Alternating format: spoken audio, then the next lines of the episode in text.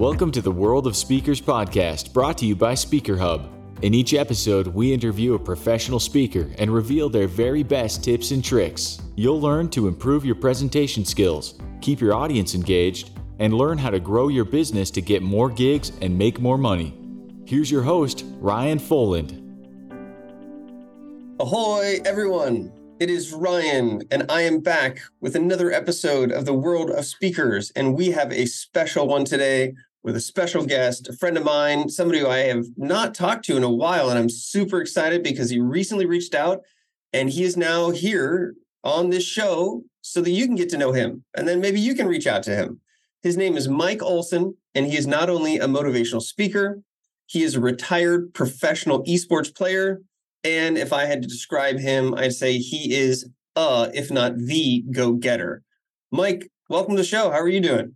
I'm doing pretty good. Thanks, Ryan. Well, you know, here on the World of Speakers, we love talking with speakers. And the best way to get to know a speaker is to ask a speaker a story that shaped them. So rather than me talking about you and your bio, I'm going to ask you to share a story that shaped you. And then we'll dig into conversation from there. We'll learn about some of your tips when it comes to the art of public speaking.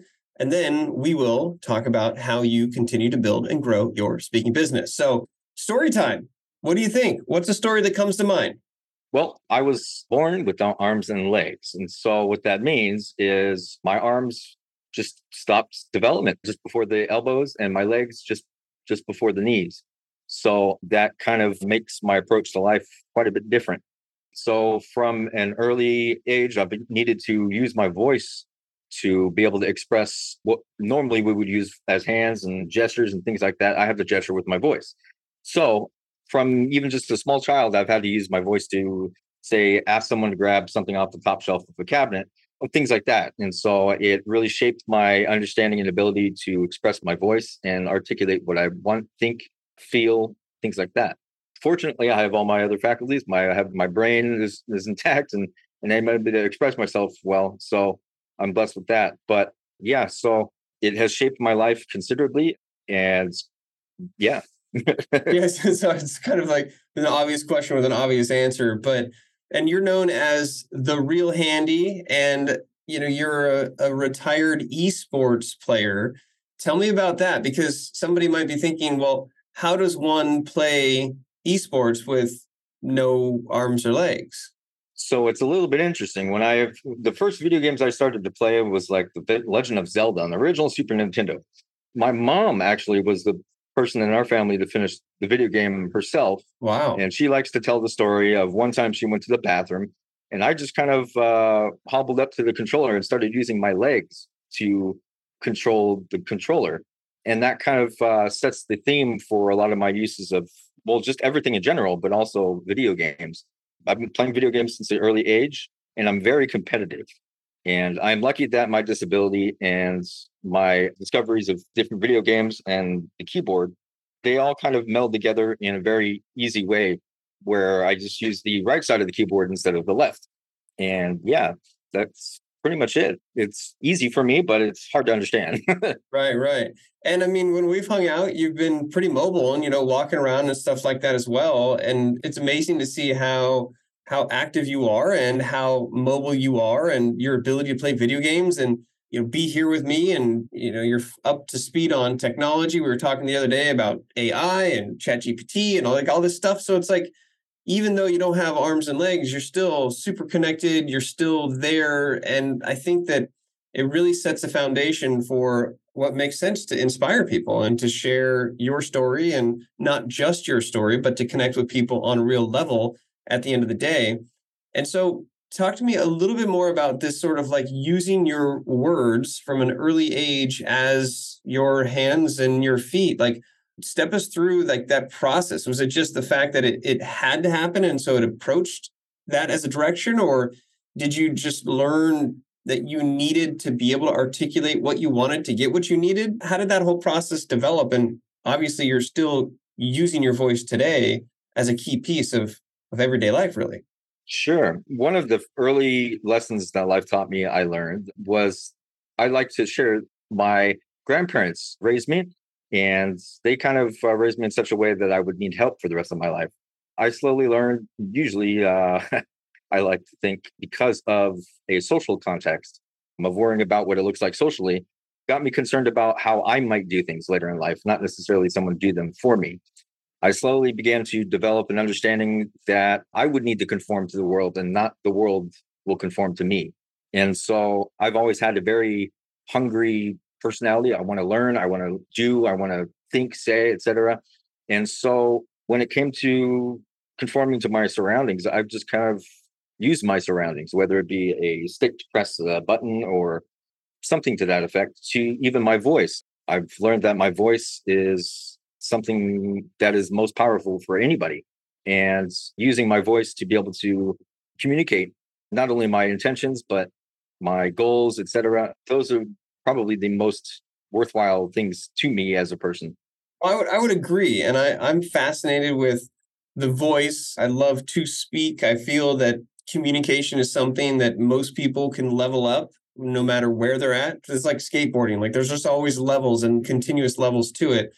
And so your I guess the necessity for you to understand the importance of your voice and just speech in general, it makes sense that it's such a refined tool for you and such a powerful medium. And so I think that you know every time I hang out with you, I just I appreciate life more and and I'm I feel that your resiliency rubs off on me and I feel that at the end of the day like it's just another person who is dealing with their own life and there's a lot of inspiration within that so let's transition into some advice you have about using this tool that we are collectively sharing, and our listeners are prospective speakers, they're people who are event planners looking for speakers.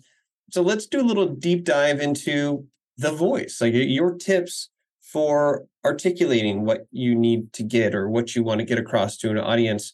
Maybe we'll start with three and see how well that goes. But what's one thing that comes to the top of your mind as far as the art of public speaking and how we can better utilize our voice? I'd say the number one, actually, two pieces of advice that I would want to share. Number one is do not fear failure.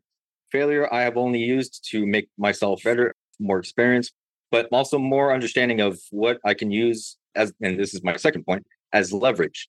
By leverage, I mean to define, use what your skills and what things that you can bring to the table in a more self exploitive manner to be able to promote yourself, to be able to refine yourself, and so I would say, in my experience, and now I, I've spoken for businesses, I've spoken for classrooms, I've spoken to like veterans and, and assisting and learning how to make more use of your surroundings as as a person with a disability. And so there's been quite a different slate of different experiences I've had. The fear of failure, not knowing how to succeed in any one particular event or situation is, I'd say, probably the most advantageous skill that I have developed. You really need to be able to be secure in yourself and know what you need to offer. And in order for that to happen, you need to fail. There needs to be times in which you don't know what to do, and you need to learn from that and self reflection and things like that. Because at the end of the day, it's not the end of the world. And that really has led me to understand that there are things I need to leverage of my skill set, things I am good at, things I'm not very good at, things I need to develop, and things I need to be more reflective on. And I'd say those two, if one can be more self reflective, those would probably be the qualities I would say would be a good jumping platform as to starting a speaking career or develop that sort of skill. All right, so let's break these down a little bit. The fear of failure. I agree completely. And I think that as you're starting to get your speaking chops, we always have this challenge where it's called the Hollywood conundrum. you have to get the experience to get the gig, but you have to get the gig to get the experience. And this is something that we all are challenged with as we're building our profession as a speaker. And I think fear of failure is a big part of that because maybe we can call it the failure conundrum, where in order to be successful, you have to fail.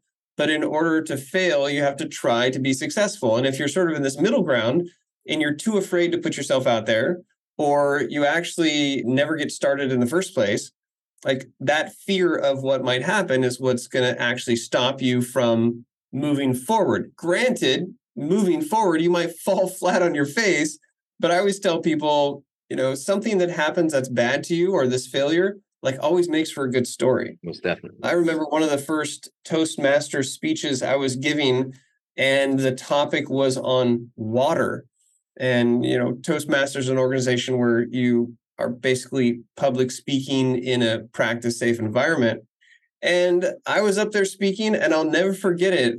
I just forgot everything. And I was like, just total blank, dead. Everyone's looking at me in the face. I'm like, I just, it was like super embarrassing. I felt like I felt like, but at the end of the day, it wasn't the end of the world. And it's actually a story that I tell quite a bit. And in order to get past that, I now know what it feels like to be totally stuck. Exactly. But I wouldn't have had that if I didn't put myself out there in the first place. So for people who are fearful of the failure, what do you tell them to break through? I mean, it's easy just to say to go for it, but how would you phrase it in a way to get people to be okay with getting up there and messing up?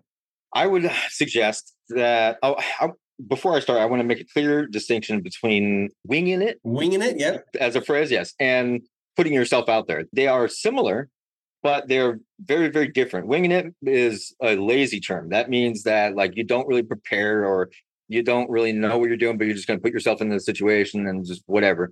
That's not good. That is not what I want to encourage.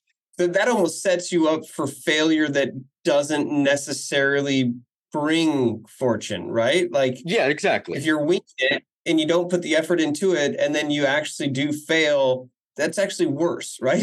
oh, yeah. That's when you fail and you actually fail. You're bad and you should feel bad. but in terms of putting yourself out there, everyone has that first initial fear of stage fright, I suppose you could put it. But you will never be able to progress unless you just take it. You know, you got to be able to have that courage and stuff. In order to develop the courage, you have to put yourself out there while being prepared.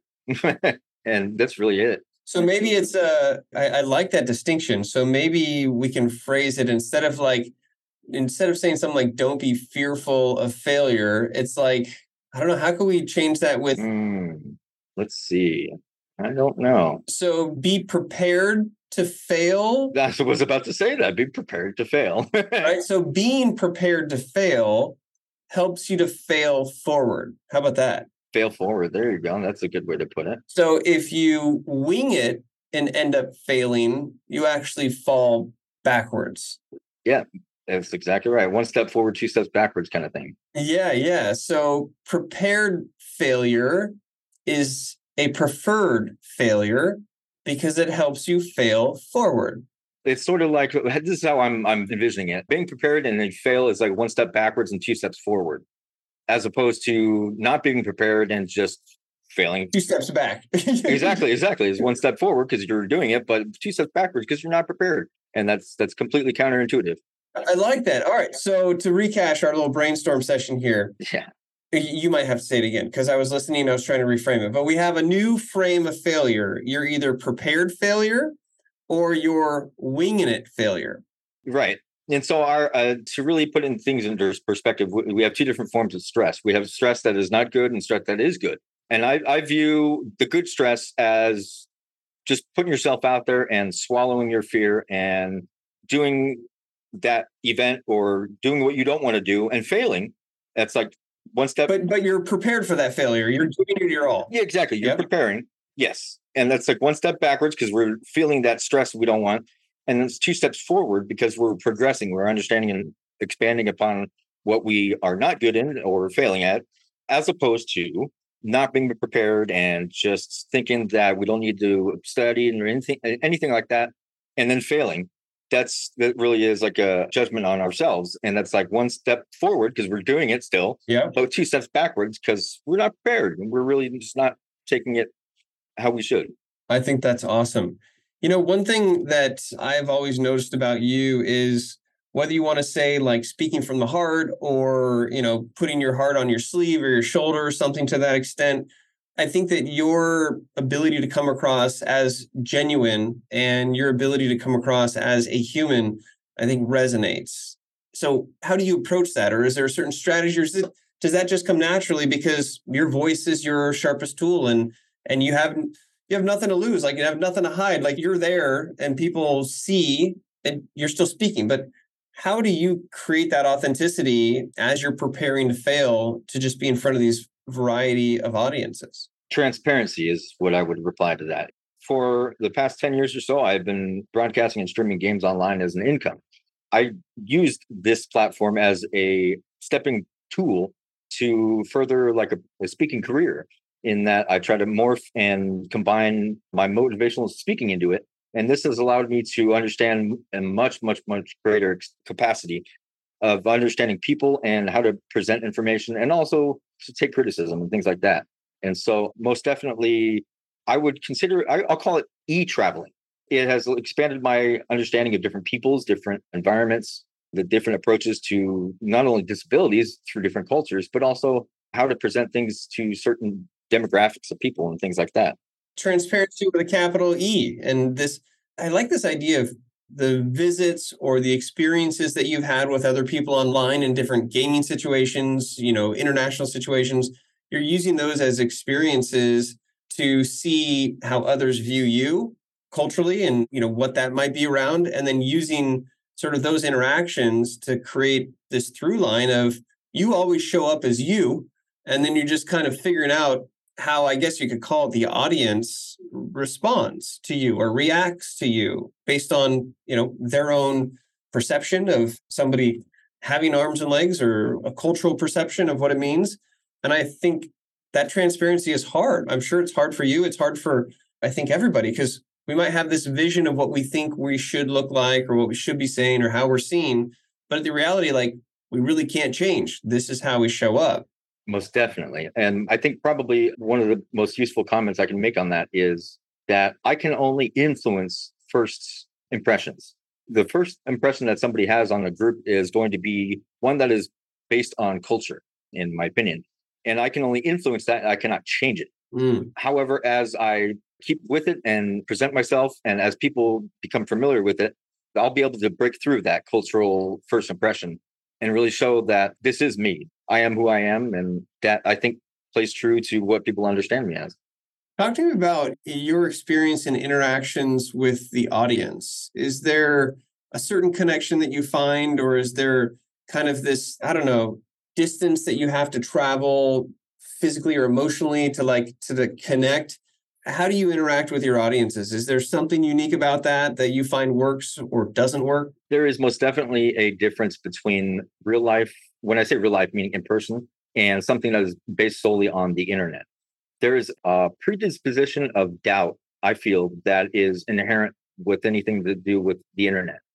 And I think that my beginnings with not only in person doing motivational speaking, things like that, face to face, but then transitioning to the internet is really giving me a crash course and an understanding of maintaining that ability to speak from your heart and be true to yourself and really having like an unwavering stance on that.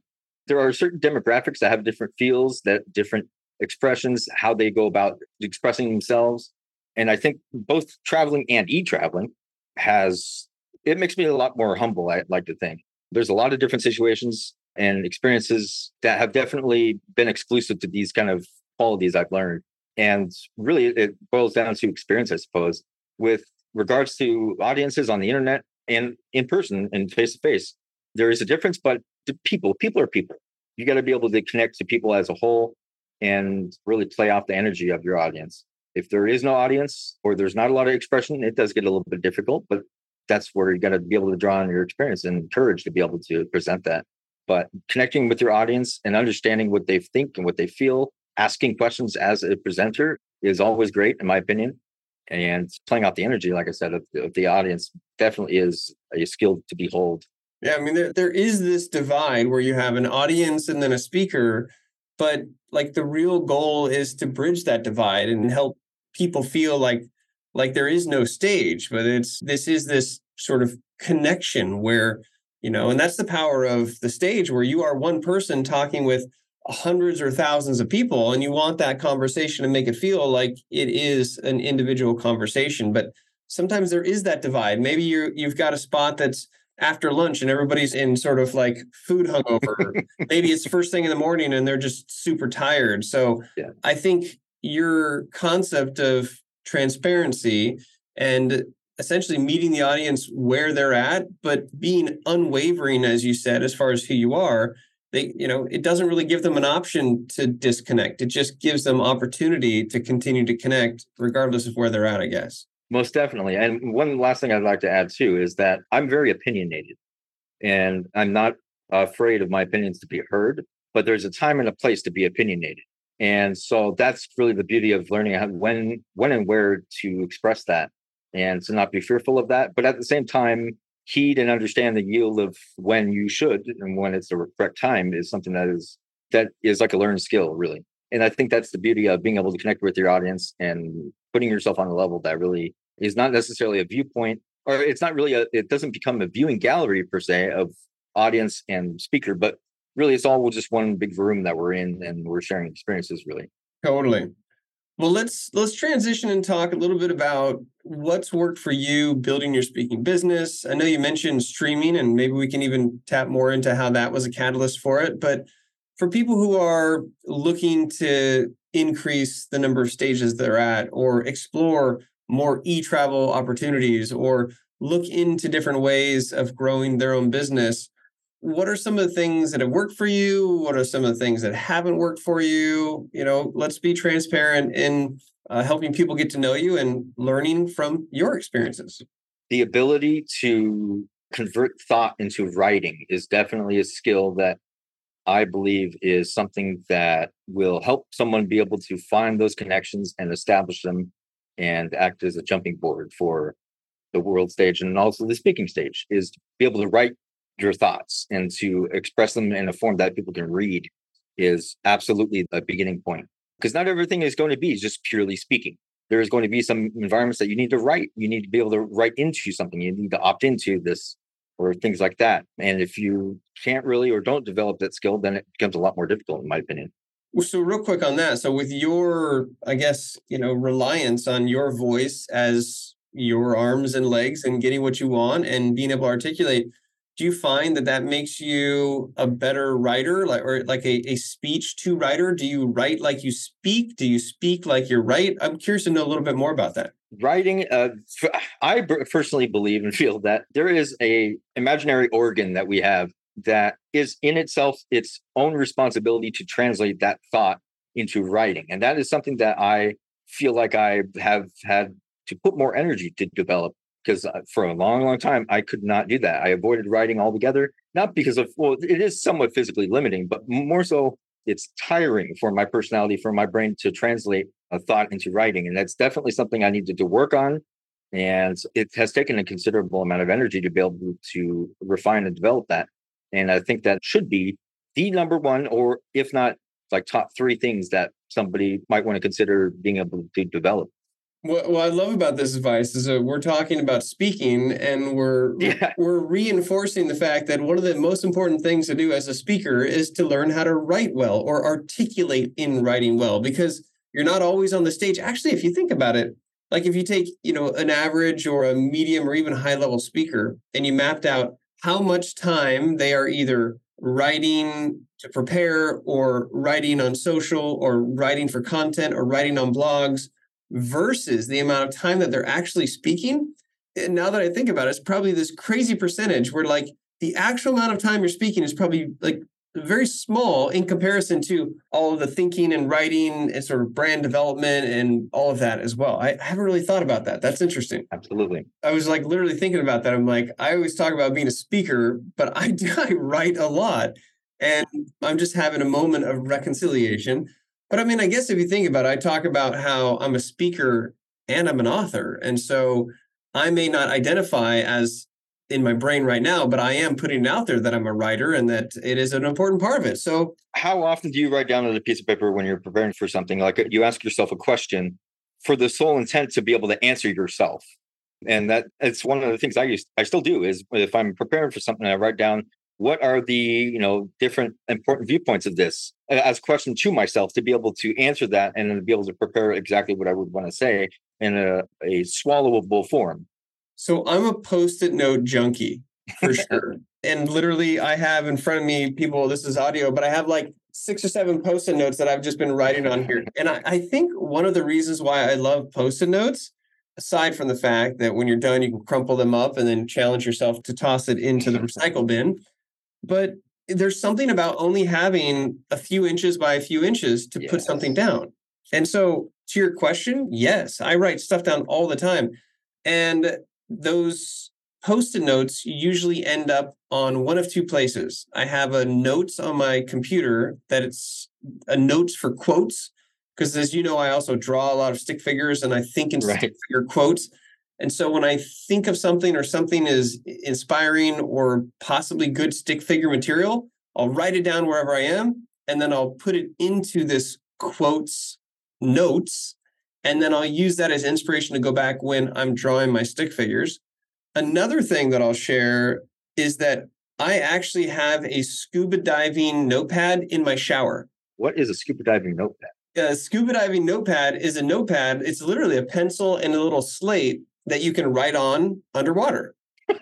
and so in the shower, I always find that I have these like magical inspirational moments because it's the one time in my day when like no emails are pinging, no text messages are coming through. Right. There's it's like pure. I'm sitting there naked. I'm just like, oh, the world is great because nobody's bothering me right now. Right. My brain just gets all relaxed, and then it goes bing, bing, bing, bing, and all this like all of these dots of connection. A book that I'm reading, a podcast that I'm listening to, or a video that I'm listening to in the car. It just all of a sudden like connects, and I'm like, oh my gosh, that's an idea but if I don't write it down, it's gone. And so I have this little notepad while I'm in the shower and I scribble my little note.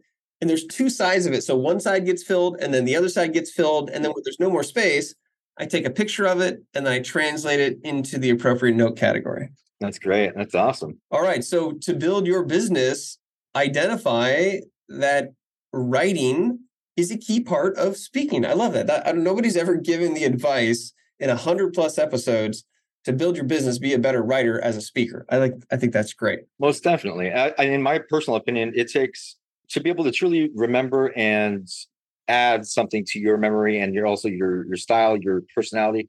One must be able to see and you have to have two separate senses react off of something, whether it be hear, see, feel, uh what are the other senses? Touch smell. right smell it, it, you need two key senses to be able to understand something. And in my opinion writing and reading what you write is kind of like a package. To be able to think and understand what to ask then to be able to answer yourself in writing is most definitely a skill that is most powerful in becoming your own i do have to admit something there are often times, and this literally happened last night. I took a whole stack of post-it notes that I cram in the front part of my bag, and they just stack up. And then I have literally like post-it notes flying out of my bag when I pull other things. I'm like, okay, now it's time.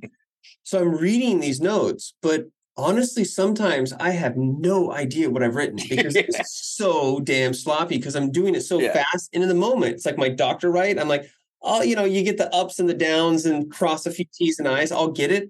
And I sat there last night looking at like I have absolutely no idea. Sometimes on Twitter now X, I would take a picture of my note or my post a note and be like, "Can anybody tell me what this note was?" So make sure that when you write your notes, try to slow down and be legible. And if I have the patience, if I write in all caps, I have a much better chance of retrieving that information than my weird, you know, doctor scribble. Yeah, you mentioned uh, early on that you had an experience at a, a speaker meeting that you just kind of went blank and right in the beginning. That i think i call that scatterbrain and so most definitely i think everybody will have those experiences myself included and i think probably one another skill that will eventually just naturally come is that you understand your limitations as a person and as a speaker and sometimes those limitations our heads are just like hard drives there's only a limited amount of space and data that we can hold once we expand upon that data limit we start losing stuff and we start losing track of things. And I think that uh,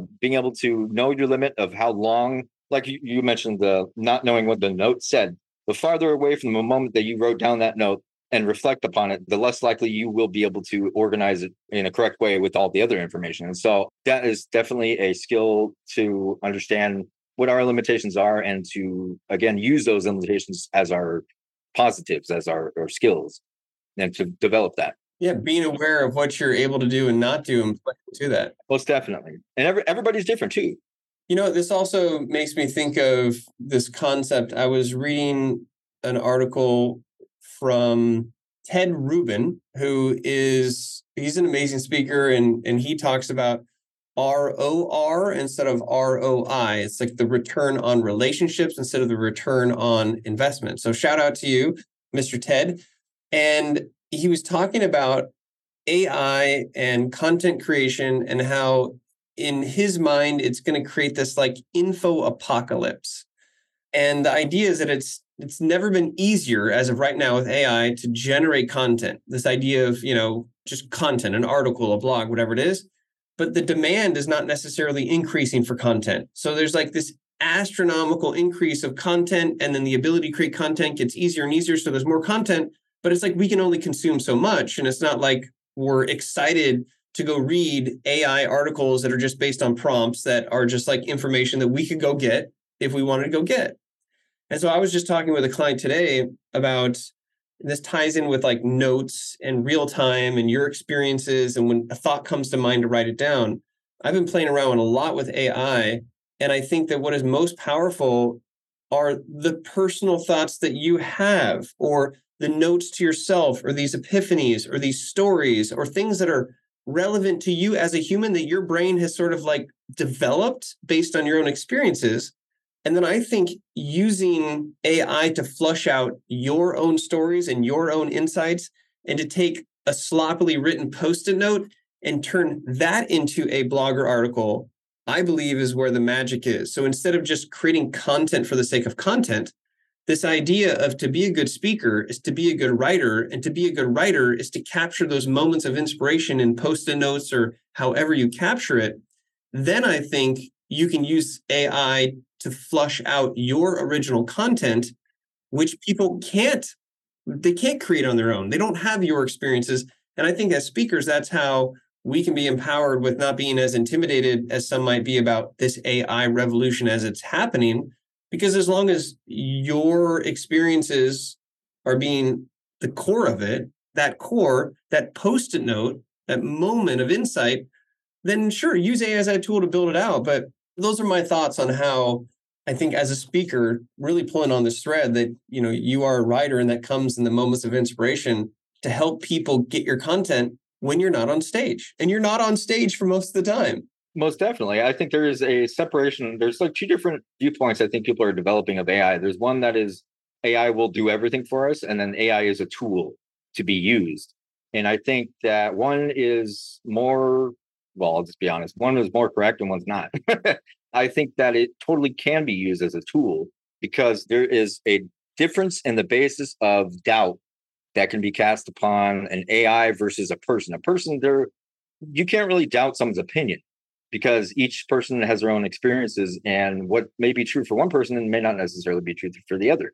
But you, when we use AI as a tool, we automatically assume that it's correct but we have i mean there's no citing of articles. We we don't know if it's correct or not. There's hallucinations. The ai is hallucinating because their job is to come up with an answer. And so it can really the really most most important thing to be using it as as a tool i think as an organizational tool just like the typewriter was used as a tool when it was first created or the computer or the internet or microsoft word when it was first created or used. They allowed us to be able to exponentially gather and expand our ideas in a i need to come up with a better word but swallowable swallowable pill that we can take and understand and feel rather than just having to take all this jumbled information and just hear. and so I think that's totally where AI is absolutely amazing as a tool. And I'm only re- just recently learning how to utilize it. And there again, it's a skill in its own is being able to understand how to ask the right questions. And honestly, that I think with your experience and your reliance from the first moment of your being able to speak, you were like the ultimate prompt engineer because like what you say is exactly how you have to instruct people to help you out and what you say is your ability to be a prompt engineer in these platforms. So that that's a really cool advantage leveraging those strengths and your experience in prompt engineering. Most definitely most definitely. Something i still need to develop too and i think that uh, ai will become extremely powerful in that context and i don't think that the average person really understands quite how to put that into perspective yet. But when we do, I think that that's when that information apocalypse will be here. you know, that's when it will arrive. Is going to be better understand how to utilize that. Well, we'll realize it's coming when it's actually here, when it's Right. upon us. Right. Okay, so we've been super techy here, which is awesome.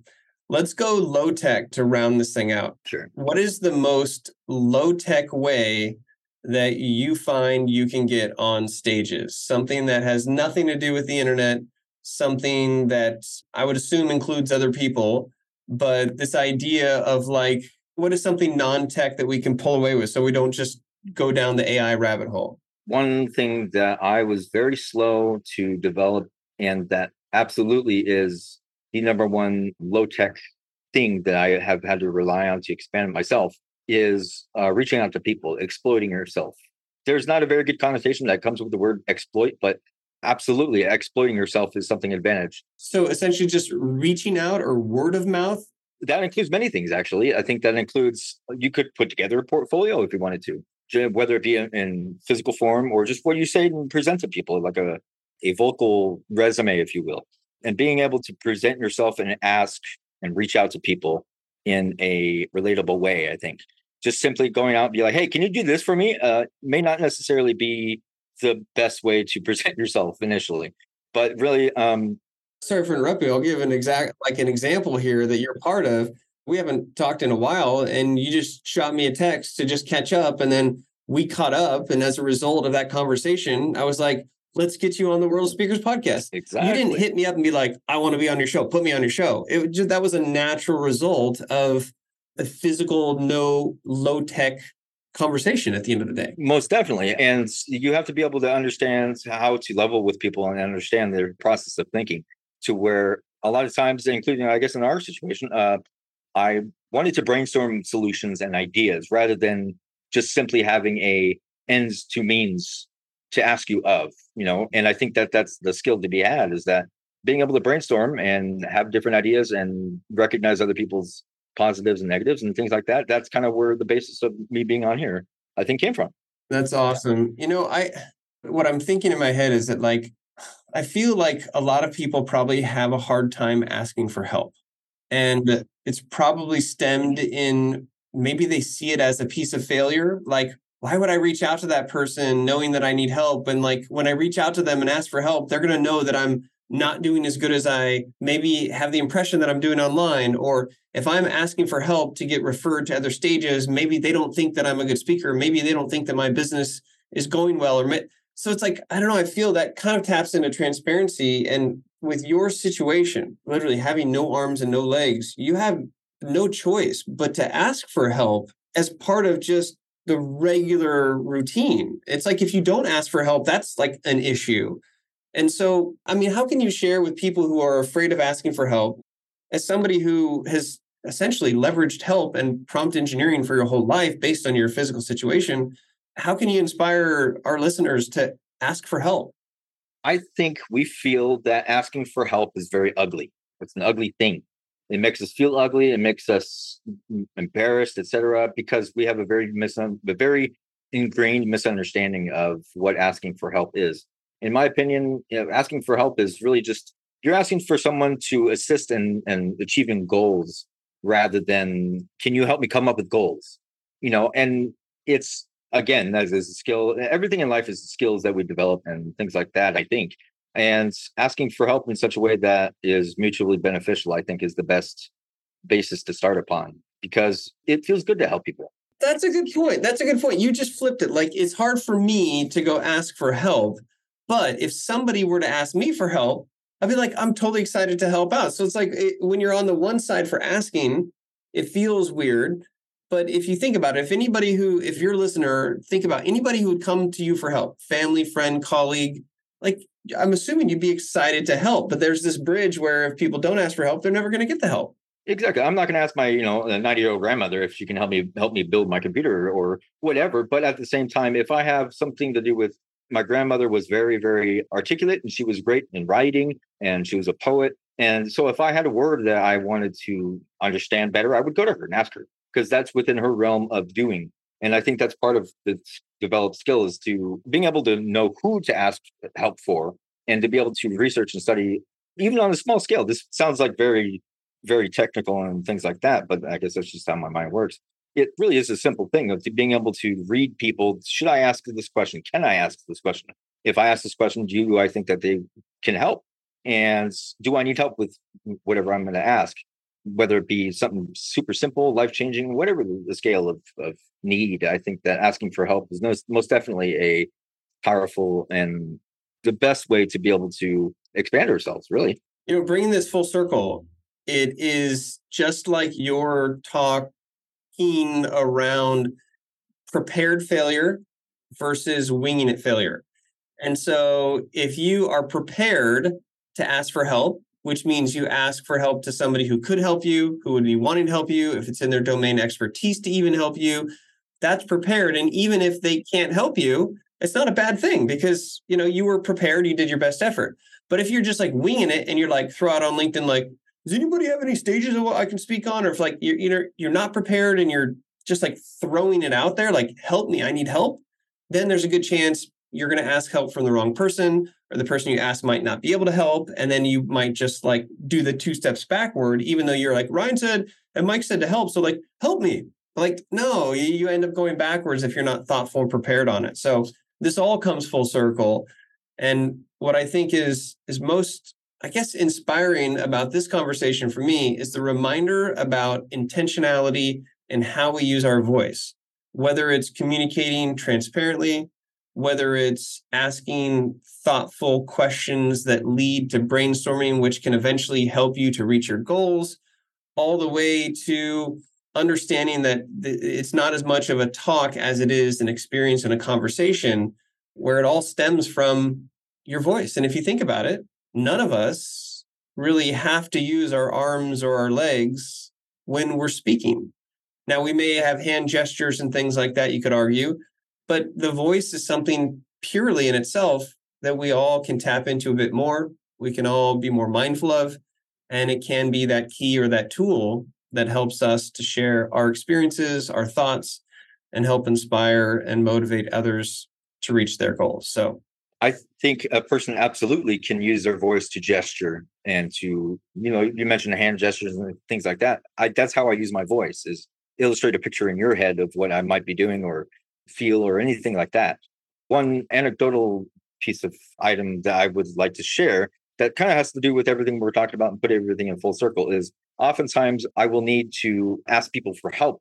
I like to always attempt things once. If I cannot achieve them, if I fail once, I will ask for help most definitely because I'm not going to waste other people's time. If I fail, it is much easier for me to ask for help. Which is a great full circle on be the best prepared you can do it at your best effort and give it a try. And if it doesn't work, you can always ask for help. One step backwards, two steps forward. There you go. And you do that over time. And, uh, you know, whether it's one foot or one prosthetic in front of the other, or it's just crawling on the damn ground, as long as you're making movement towards your goal, that's what it's all about at the end of the day. Yep. Well, hey, Mike, this is awesome. Super great to connect again. I'm glad everybody got to meet you for people who want to invite you to their stage, invite you to their company, invite you to their school, invite you to their fill in the blank, how do they get in touch with you so that they can start that conversation and find out how you can help them? One of the things I need to develop is a homepage of my own, which I have yet to do. but I think if you want to get in touch with me to understand me or just uh, talk with me or anything like that, I do a semi regular uh, stream on a website called Twitch. It's twitch.tv slash the real handy and that's handy with an I, H I N D I. That's going to be probably the best place to get a hold of me and chat with me until I get a site set up. but yeah. Yeah, that's cool.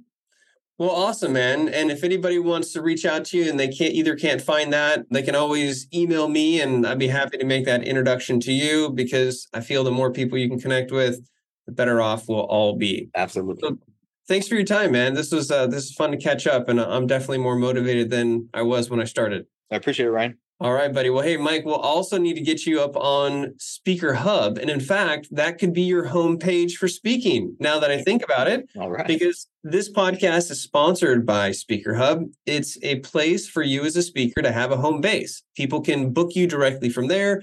You can generate one pagers. You can have a little bug that you can put into your email, which leads them back to the site.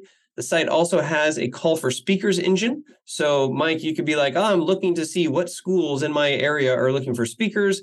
You could adjust it based on the price, based on the region, all these different filters, even international, whether it's online or in person. And now you have a whole bunch of data that you can then reach out to through the platform. And it's crazy. I've gotten paid gigs, well paid gigs through the platform, and I'm proud to have my profile on Speaker Hub. So check it out. And Mike, we'll get you one. That'll be a good starting point. Awesome. Every speaker needs to have a place to be found, and we'll get you set up there for sure. And if you are interested in my craziness and you want me to be on your stage, it's super easy. You can just go to my website, learn more about me, and you can book an intro call there. And my website is ryan.online. So think about it ryan.online. Find me online and uh, make sure to follow Mikey and his Twitch broadcasting. And uh, yeah, that's what we got. All right. I got a bunch of stuff I got to write down as a post-it note so I can think about creating content around it later, Mike. All right. Thank you very much for having me. All right. Take care, buddy. We'll talk to you soon. All right. Bye bye. Adios.